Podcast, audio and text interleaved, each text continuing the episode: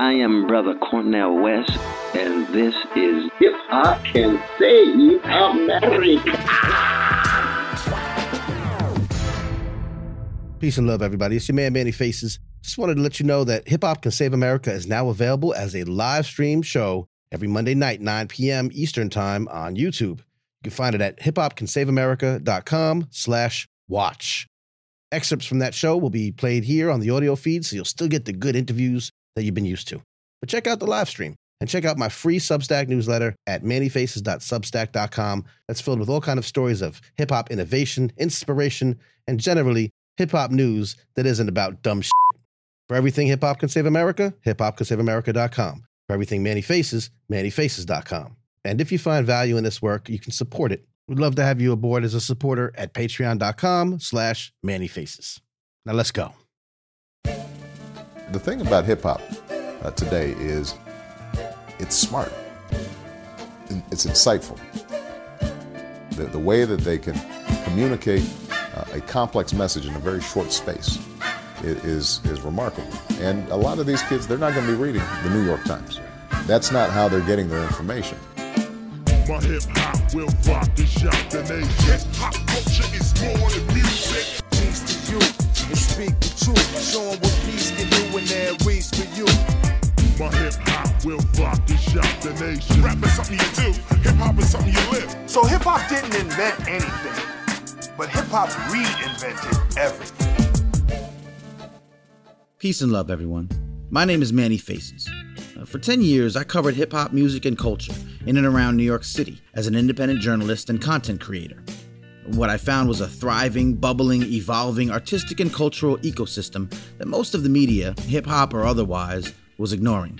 Among the assortment of pioneers and new jack artists, venerable hip hop institutions and event series, and activity all along the spectrum of hip hop's elements, I began to find people and organizations that were using hip hop in non traditional ways in education and schools, in youth outreach and counseling, in theater and tech and politics and activism. Again, often terribly underreported, even by so called hip hop media. What I began to see was that more than just using music to relate to young people, hip hop was being used to open doors to many who have had their ideas overlooked, dismissed, or disregarded. Hip hop is helping tap into these brilliant people and their brilliant ideas, many of which have the potential to benefit society in valuable ways. Looking at the state of our union, I believe we need all the help we can get. I believe that hip hop can save America. To help prove it, I started this podcast. So thank you for joining me as I talk to the movers and shakers who are responsibly using hip hop music and culture to address, adjust, and in some cases, alleviate problems that are facing our country. Hip Hop Can Save America is a presentation of the Center for Hip Hop Advocacy at hiphopadvocacy.org, a nonprofit dedicated to increasing public understanding of hip hop culture. We're also brought to you by the award winning Newsbeat podcast. It's hard hitting journalism, including interviews with thought leaders and activists about the most pressing social justice issues of our time. And it also incorporates hip hop, with music and original lyrical contributions every episode. Think of it as Democracy Now! and Black Thought had a podcast baby. You can find Newsbeat by Maury Creative Studios wherever you get your podcasts or on the web at usnewsbeat.com. Hip Hop Can Save America airs weekly, Tuesdays at 10 p.m. on Bonfire Open Source Radio. With amazing programming like their flagship morning show TK in the AM, Bonfire Open Source Radio is leading community radio into the future. Check them out at bonfireradio.com or on the TuneIn app. We're also available on most podcast platforms, including Apple Podcasts, Google Play, and Stitcher. This episode, we're taking a look at hip hop and school counseling.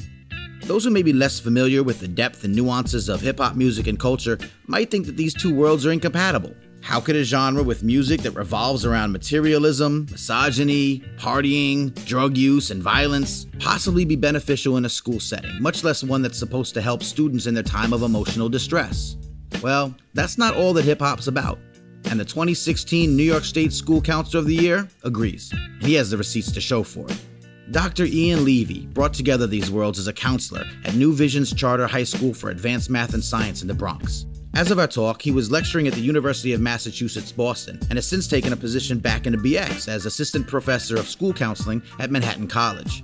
Levy, who's been recognized for piloting the development, implementation, and evaluation of a hip hop based counseling framework in urban schools, examines mental health practices in those schools, interrogating the role of the school counselor and other school staff to ensure the emotional lives of young people are adequately addressed. His work's been featured on CNN and the New York Times, but most important, he's used hip hop to help kids. Lots of them. So if your idea of hip hop starts and stops at radio rap, I encourage you to check out my talk with Dr. Levy and all the episodes of this podcast as I explore the people and organizations who are using hip hop music, culture, and spirit in innovative, inspiring, and often surprising ways. Let's keep it going. Here's my talk with Dr. Ian Levy. Thanks again for uh, spending some time with me uh, today. As many of us do when it comes to education and uh, the counseling, uh, uh, the various things that you do, how do you currently kind of define who you are from a professional standpoint? So right now, I consider myself a counselor educator. So I've taken this um, plunge into this new role where I've shifted from being a direct practitioner of counseling services. I worked for upwards of five years um, in New York City schools as a school counselor, and now um, I, I, work in the business of training school counselors to go into schools and deploy culturally relevant counseling services and, and, and learn how to advocate for both themselves and students uh, in schools. Right. I think the culturally relevant is, is such a, an interesting angle. Uh, obviously, as we talk about hip hop and education and, and bringing cultural relevance into the into schools, into counseling environments, that's obviously the focus uh, of what I, I'm trying to learn a little bit more about and help people learn more about. H- how do you describe the, the state of this field, this counseling? Uh, what are you trying to get across as you begin this journey of instructing other counselors and other people in this in this field? What are some of the key takeaways or, or bullet points that you're really focused on? Totally. So it's multifaceted. Um, for the role specifically the, our role as school counselors has developed um, significantly over time originating from a place of really being um, a person in the school helps students make sure academically they're on point and focused on what they need to be focused on. And then over time, we've learned the importance of addressing socio-emotional points of students learning as well. And now our field exists in this place where we're ideally supposed to be able to address the personal, social, the academic, and the career interests and, and points of development for young people in schools. Um, so this this multifaceted role of the school counselor is really what I'm trying to push forward to my students as they enter schools, who will most definitely have very different understandings of what their role is. So because our profession has like literally transformed over the last like 60 years dramatically, a lot of schools don't know the you know what a school counselor is. And so our roles will be differently defined depending on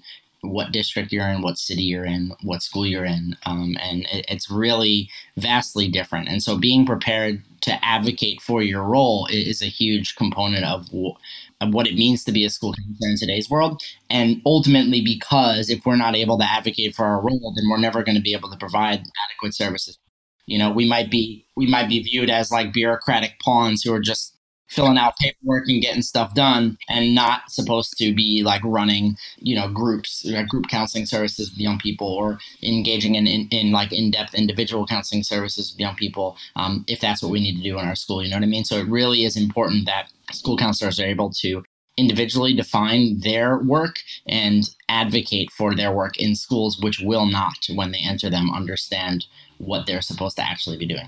Interesting. From, from a you know a layman terms, I you know I'm, I'm not a counselor, I'm not a, a, social worker, I'm not into this field, but mm-hmm. doesn't that make sense? Like, isn't that the way it should be? where you're being very specific towards the environment or the the students, how they see the world, and how you're trying to put that focus on how you counsel them and how you deal with them. Doesn't uh-huh. I mean? Isn't that yeah? So from a counseling standpoint, absolutely, right? So like in sessions and in groups, I'm always going to make sure, which is why hip hop is so beautiful, make sure that I can use different approaches to counseling that allow uh, young people to lead that process and for us to adapt our work to respond directly to the lives of young people that unfortunately is different than this fact that like if i go into a school to be a school counselor like, there are folks that are going in and are ready and prepared and have the skills to do excellent really hands-on counseling work right? And so what i mean by that is like individual counseling group counseling work. But their school might say okay well in our school school counselors don't do that.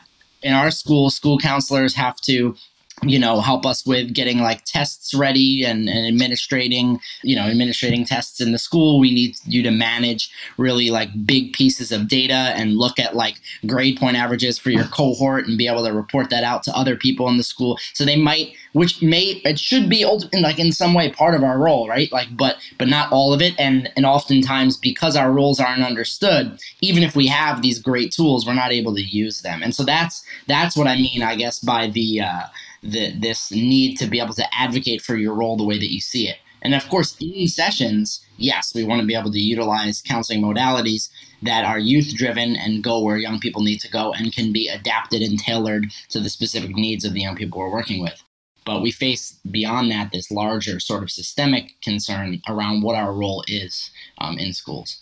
Interesting. Got it. Got it. So let's talk about hip hop in your field or how you've incorporated uh, hip hop into your work. Just give a 50,000 foot, you know, view of how you've been incorporating hip hop, how hip hop has been uh, one of the methods that you've been using with success. Totally. So for me, hip hop has been a platform through which I've delivered counseling, like direct individual or group counseling services to young people in schools. So I've taken this idea of lyric writing and performing and look at those as like naturally cathartic processes for any artist, right? Like it's a space for folks to condense thoughts and feelings and relay them um, to an audience. And oftentimes we use that process to talk about thoughts and feelings that we've never talked about before.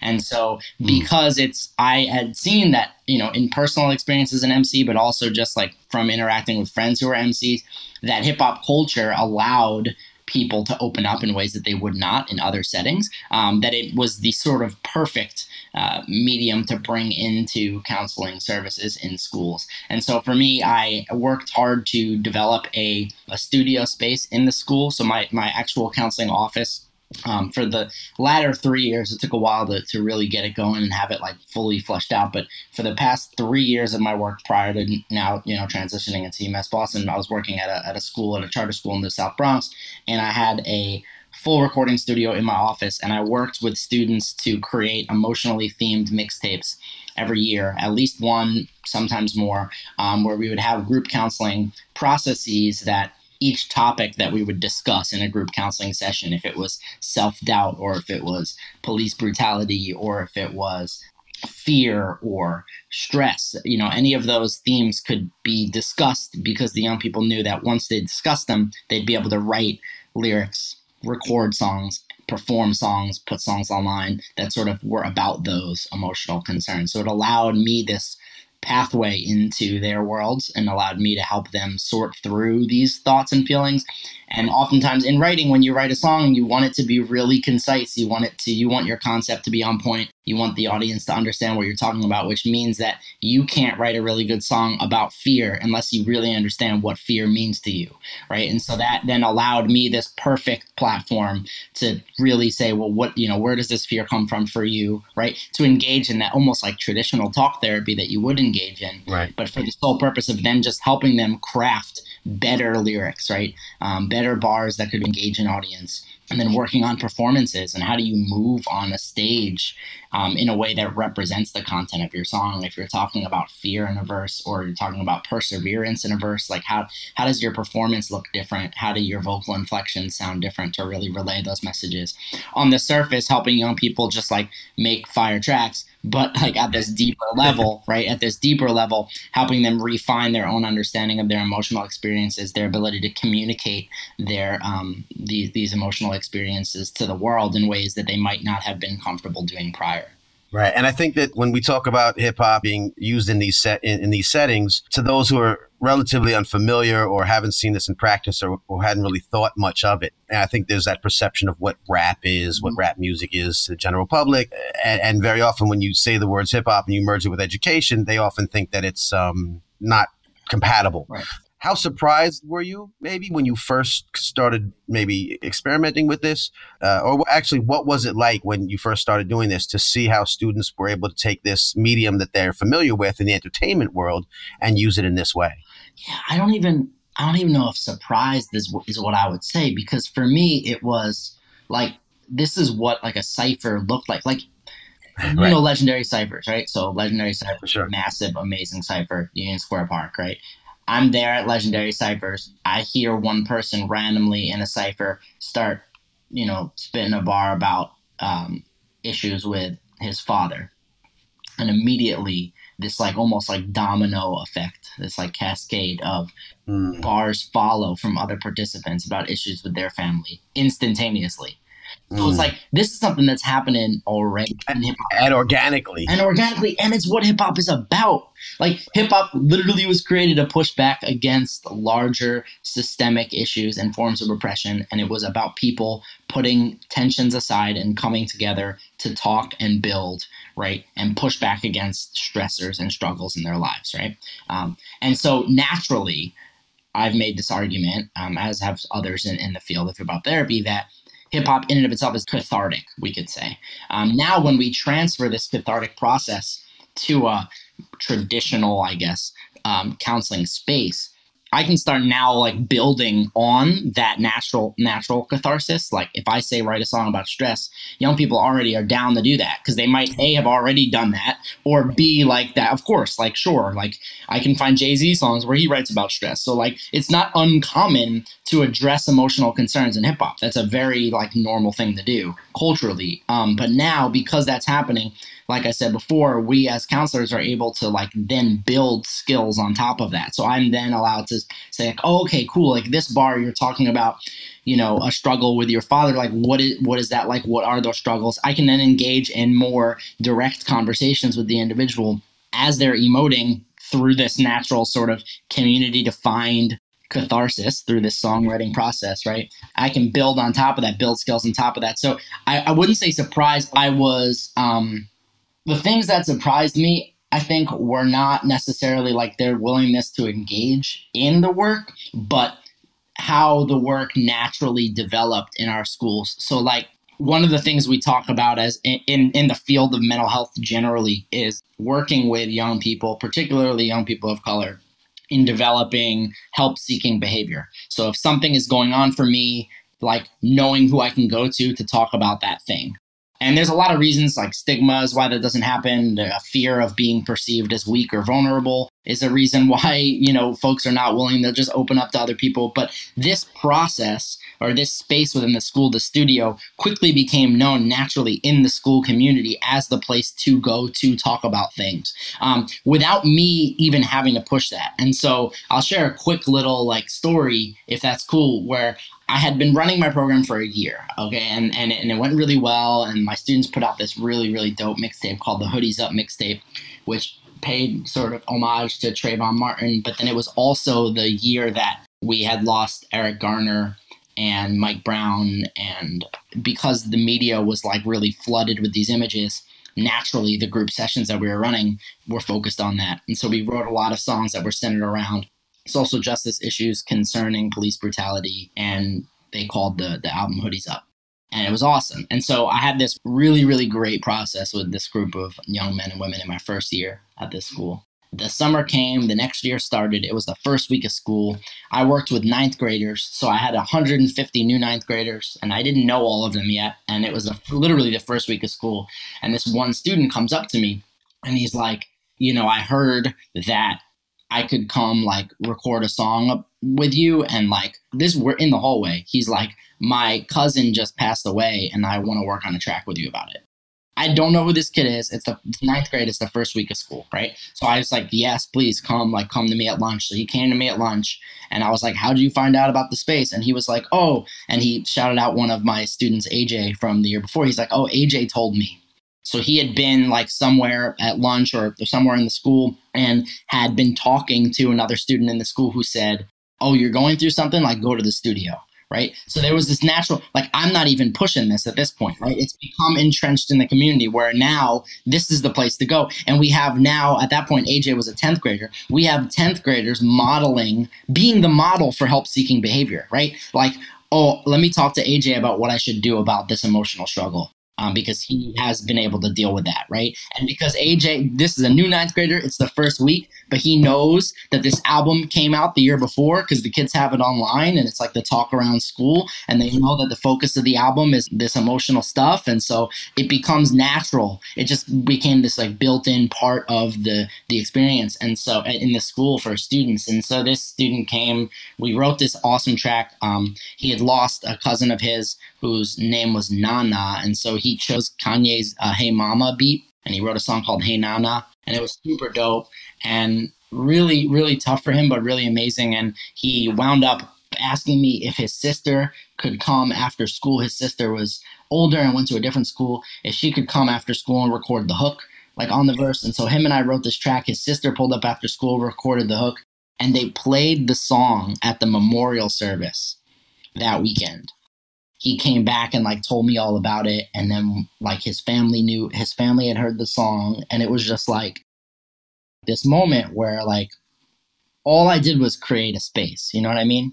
And the students, because they knew that they could make it their own, the students took it where it needed to be taken and they used it how it needed to be used in their lives. And it wasn't me doing anything there other than being available. And there's so many other moments like that.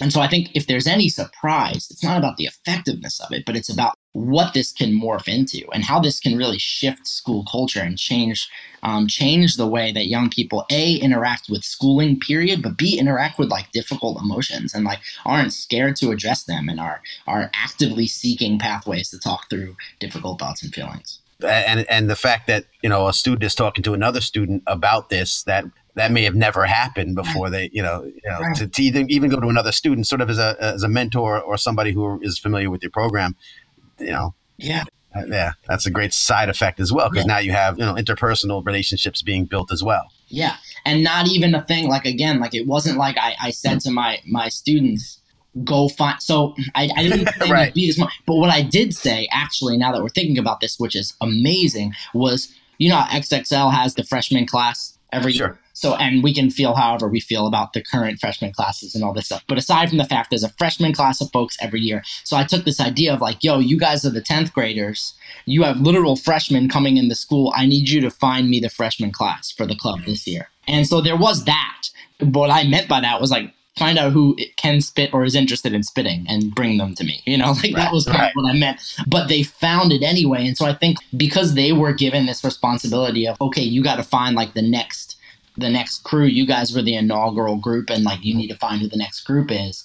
Right. Because the focus of the work was naturally emotional. They they they also found students who were dealing with significant emotional concerns beyond just if somebody could spit or not, which is awesome. Yeah, absolutely. And what I love about this, sort of a side note, but what you're doing is great for obviously the students and the, and the counseling setting and and all of this, but it's also good for hip hop yeah. You know, because it's letting young people know that, hey, listen, there's the party, there's the radio songs, there's the entertainment value, but this thing of ours, this thing of yours can still be used, uh, you know, it, this way. Yeah. And I, so I think that even in a little, just a little bit at a time, every bit yeah. of that helps. So your school might have been, you know, very open to it, uh, but I'm sure you might have had some hurdles along the way, either there or with other incorporations of hip hop and education. Maybe you've heard from peers and, and, colleagues. What are some of the you know hindrances to incorporating hip hop into, into these fields? Like I know there's institutional stuff. There's people don't get it. Sometimes administrations. Generally speaking, what do you think are some of the problems with being able to start these programs and keep these programs going? Yeah. So for me, one of the the big um, concerns that I ran into initially because I said like I had this studio kind of up and running like fully in the last three years, but I did this work for almost you know almost five, really six before I was even full time working in the school. When I first started doing this work, I did an after school program at the Evander campus in on Gun Hill Road, and I would pull up to this school and bring my studio equipment with me. Um, like I had like a portable mic and like a I was on the subway with like a mic stand and I had like a laptop in my, my backpack.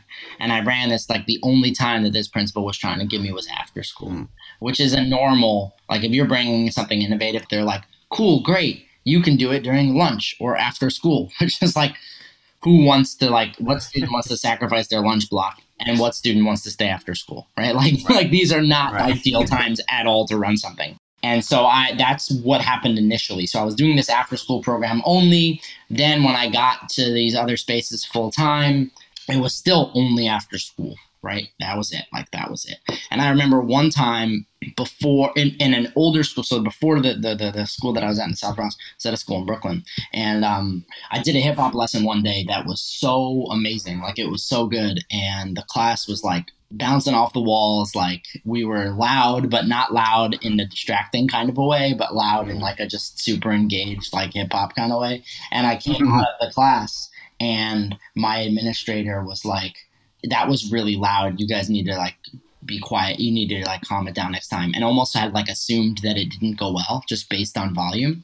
So there's always like a lack of understanding also of like what expression looks like through hip hop and and how it can be perceived as like, oh, these these individuals are engaging in hip hop, like that's dangerous or that's loud or that's like disorderly or you know, so there's all, a lot of these negative um, connotations that go that go with understandings of hip hop, particularly from folks who are not part of hip hop culture. And that is a hindrance as well. And then when I finally got to my my you know previous school in the Bronx, I ran after school, but it got so popular after school that we would stay from after school started around like 4.30 and, and it could have run until 6 and they literally would have to kick us out of the building at 6 like they were trying to close the building and we were all still there. And i'm talking like 20 kids deep like till 6 p.m and we're hanging out and it was like it was so popular and so powerful that i eventually was able to this is why i say school counselors have to be able to advocate for their roles say to my principal listen i have this interest. I need this during the day. And i figured out how to finagle it based on my experience with music and the fact that i was in a charter school to actually start a, a music elective class. So i had a scheduled class called hip hop lyricism which was on student schedules for the next two years and they were able to literally enroll in these classes. And so i had a block period during the day where i could do this work. But it, i did, was not able to do that until i sort of like proved its worth through these through using these other spaces like lunch and after school. And even still during that process there were so many moments where like i think one of the challenging things about uh, this work that i realized through doing this work is that like schools, generally speaking, urban schools in particular, are like radically uncomfortable places for young people because they're not designed to meet them where they are, generally speaking. And so you have young people walking into schools and they don't feel like they belong. They might be forced to walk through like metal detectors when they walk into the school. So they might be feeling like they're labeled as like threats or criminals. Like there's a bunch of different thoughts and feelings that are negative that go through an individual's head when they're walking into a school that doesn't understand them or appreciate them or value them or honor them. When you create a space like a really awesome hip hop studio and a counselor's office, it flips that whole thing on its head. So we had students in the room, in my room, they were so connected to the work. They were so comfortable. They were so authentic that when they left that room and had to go back to like a math class that didn't engage them in the same capacity, they were just not having it, right? So like they would start trying to flex in those spaces in the way they could in my room and that was not going over well with with teachers and then eventually words would start to get back to administration and of course when this is heard admin has to step up and protect their teachers you know, or, or, or at least that's what they perceive they have to do. So they do that. And what that means is, okay, Mr. Levy, you know, really doing the work he's supposed to be doing with, with students. He's just making hip hop music.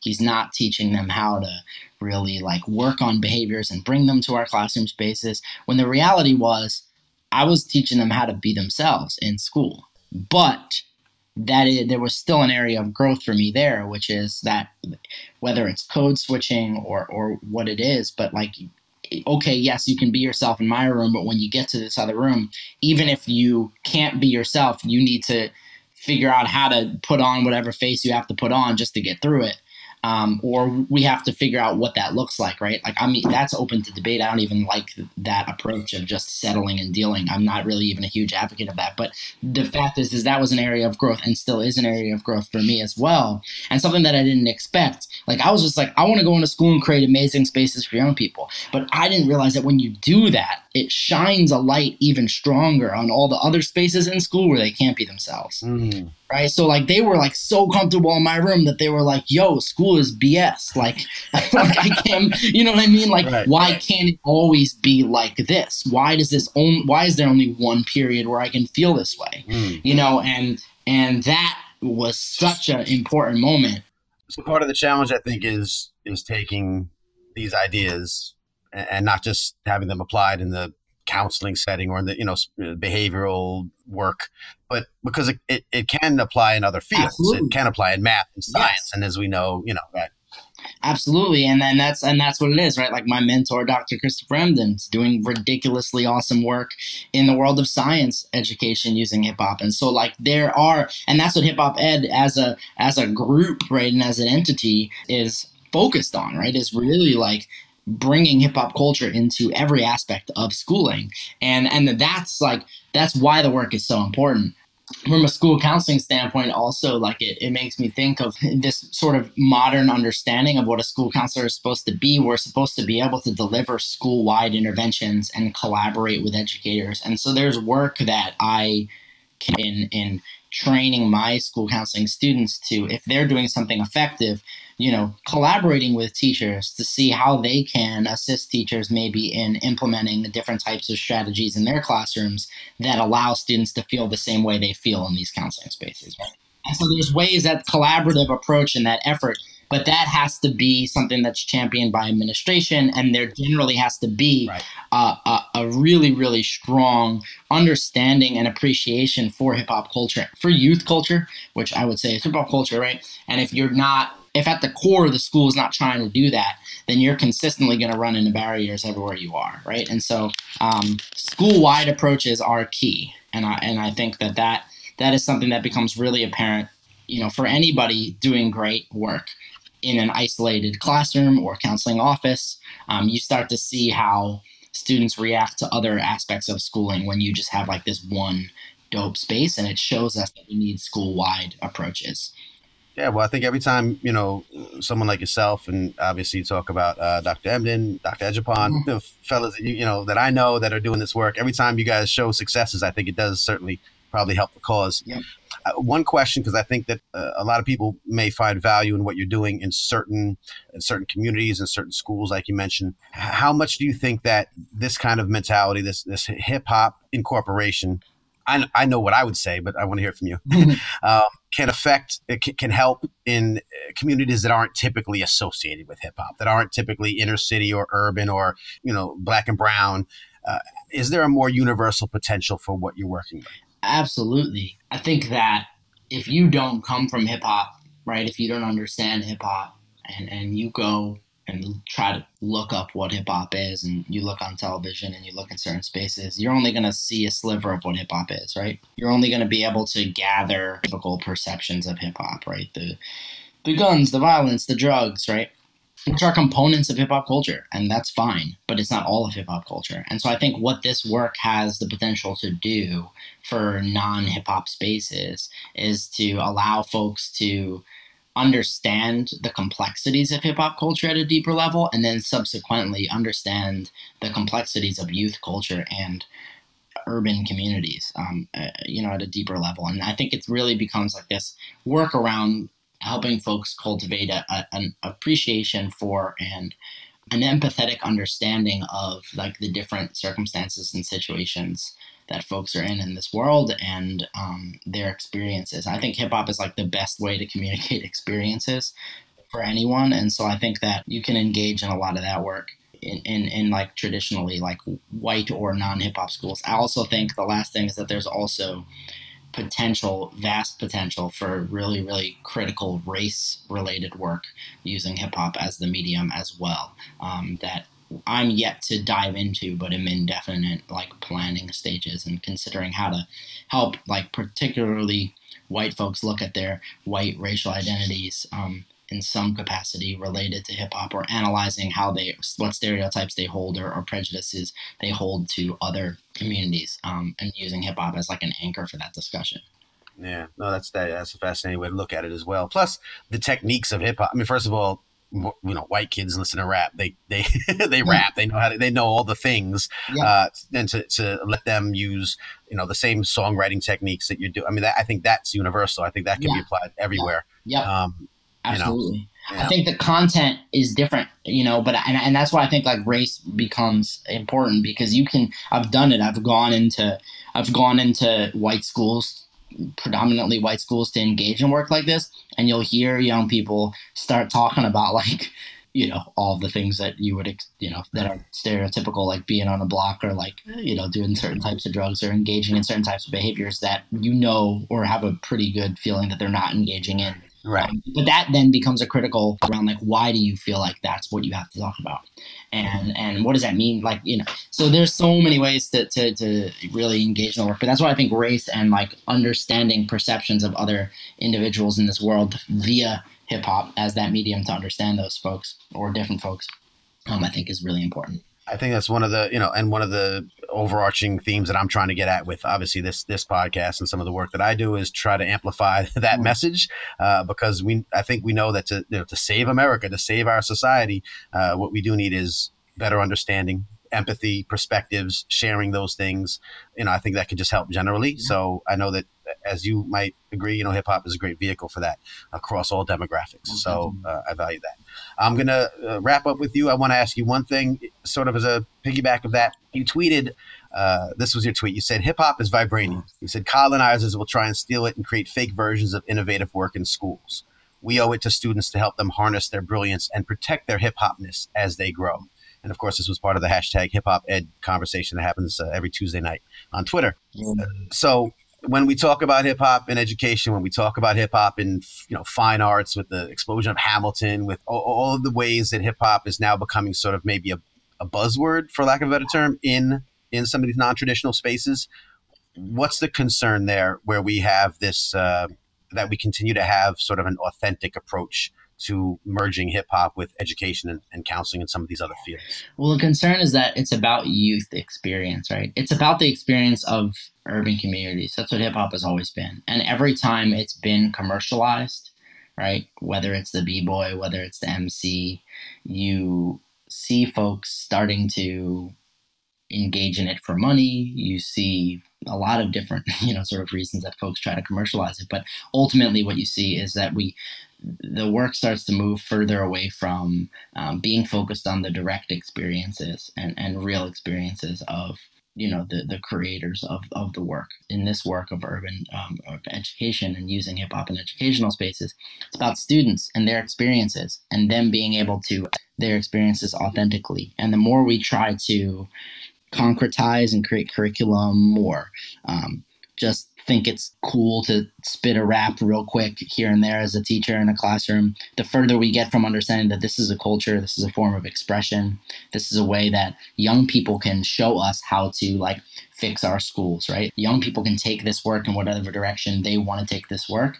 The fear is that we lose out on that sort of like organic process of hip hop to grow authentically if we try to like commercialize it. It's the same sort of commercialization process that we've seen happen historically. So hip hop education, in my opinion, right, and the opinions of others as well, is just another element in that. Right, it's just this new this new lane that is in this authentic place, but is also being threatened by inauthentic versions of it. And it's about helping young people harness the fact that like they are hip hop and what they have to say is valued and can, and is original. And um, yeah, I mean, we can't we, we have to let this be a process that's guided by youth and it has to, to, to be authentic and rooted in their experiences. And I think that the more we commercialize it, the further we get away from that. All right. Well, I think that the more we talk about not commercializing it, the, the better we are at protecting against that from happening. Because uh, we definitely don't want to see this happen, as we've seen in entertainment world and, and other ways that you know hip hop has been, like you said, kind of smack flipped and rubbed down in in Yeah. in the in, in ways that aren't always authentic to the culture. Uh, But you, sir, do a great job at uh, advocating for that. Your colleagues, uh, people who have given you the chance to do this kind of work. Shout out to everyone who's made your path possible. Uh, and and I thank you again for sharing your perspectives with me in this format. Uh, it's great to talk to you. I've seen you, you know, talk and present a couple times, and and your, you know, your passion and drive is, is so apparent. I'm really, uh, really honored that you took the time to, to be one of the inaugural guests on this new endeavor. So well, thank you. I sir. really, really, you know, appreciate that as well, and thank you. And and yes, definitely huge shout out to like folks who have mentored me. So the Hip Hop Ed Camp, um, Dr. Chris Emdin, um, my, my my colleague, my, my Edmund Adjapong as well, and um, Got him lined up too, by the way. He's gonna holler Yeah. too. okay, dope. He's, he's fantastic, man. Yeah, you got to get him on here. He, he's a beast. So, thank you so much for just like creating a space for us to talk critically about this work, man. It's really appreciated. I appreciate your appreciation. All right, well, listen, have a have a good time up there in Boston, and uh, I will, man. Good luck with everything. Uh, let me just say, um, you know, once again, thank you for your time, and uh, look forward to crossing paths again soon. Hip Hop Can Save America is a presentation of the Center for Hip Hop Advocacy at hiphopadvocacy.org, a nonprofit dedicated to increasing public understanding of hip hop culture. We're also brought to you by the Newsbeat podcast, hard hitting journalism, including interviews with thought leaders and activists about the most pressing social justice issues of our time. It also incorporates hip hop with music and original lyrical contributions every episode. Think of it as Democracy Now! and Black Thought had a podcast baby. Find Newsbeat by More Creative Studios wherever you get your podcasts or on the web at usnewsbeat.com. Hip Hop Can Save America with Manny Faces airs weekly, Tuesdays at 10 p.m. on Bonfire Open Source Radio. With amazing programming like their flagship morning show TK in the AM, Bonfire Open Source Radio is leading community radio into the future.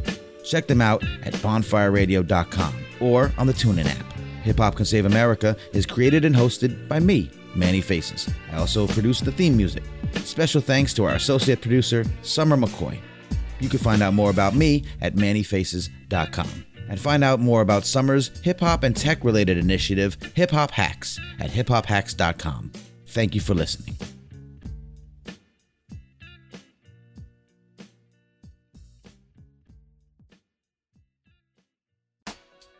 Once again, thanks for listening to another episode of Hip Hop Can Save America, aka the world's most important hip hop podcast. My name is Manny Faces. You can find out more about the show at hiphopcansaveamerica.com. You can watch the show now as a live stream on YouTube, hiphopcansaveamerica.com slash watch. Check back for all the replays as well. The interviews from the live stream will be brought here onto the audio feed, so you always get the best of the live stream. You can also check out our Substack newsletter. It's free at mannyfaces.substack.com, filled with stories of hip hop innovation, inspiration, and in general, hip hop news that isn't about dumb shit. Eternal shouts to our consulting producer, Summer McCoy. Be sure to check out her dope initiatives, Hip Hop Hacks, and the Mixtape Museum. We'll be back soon with another dope episode, but check us out on the live stream as well. Mondays, 9 p.m. Eastern, hiphopcansaveamerica.com slash watch. Until next time, it's Manny Faces wishing peace and love to you and yours.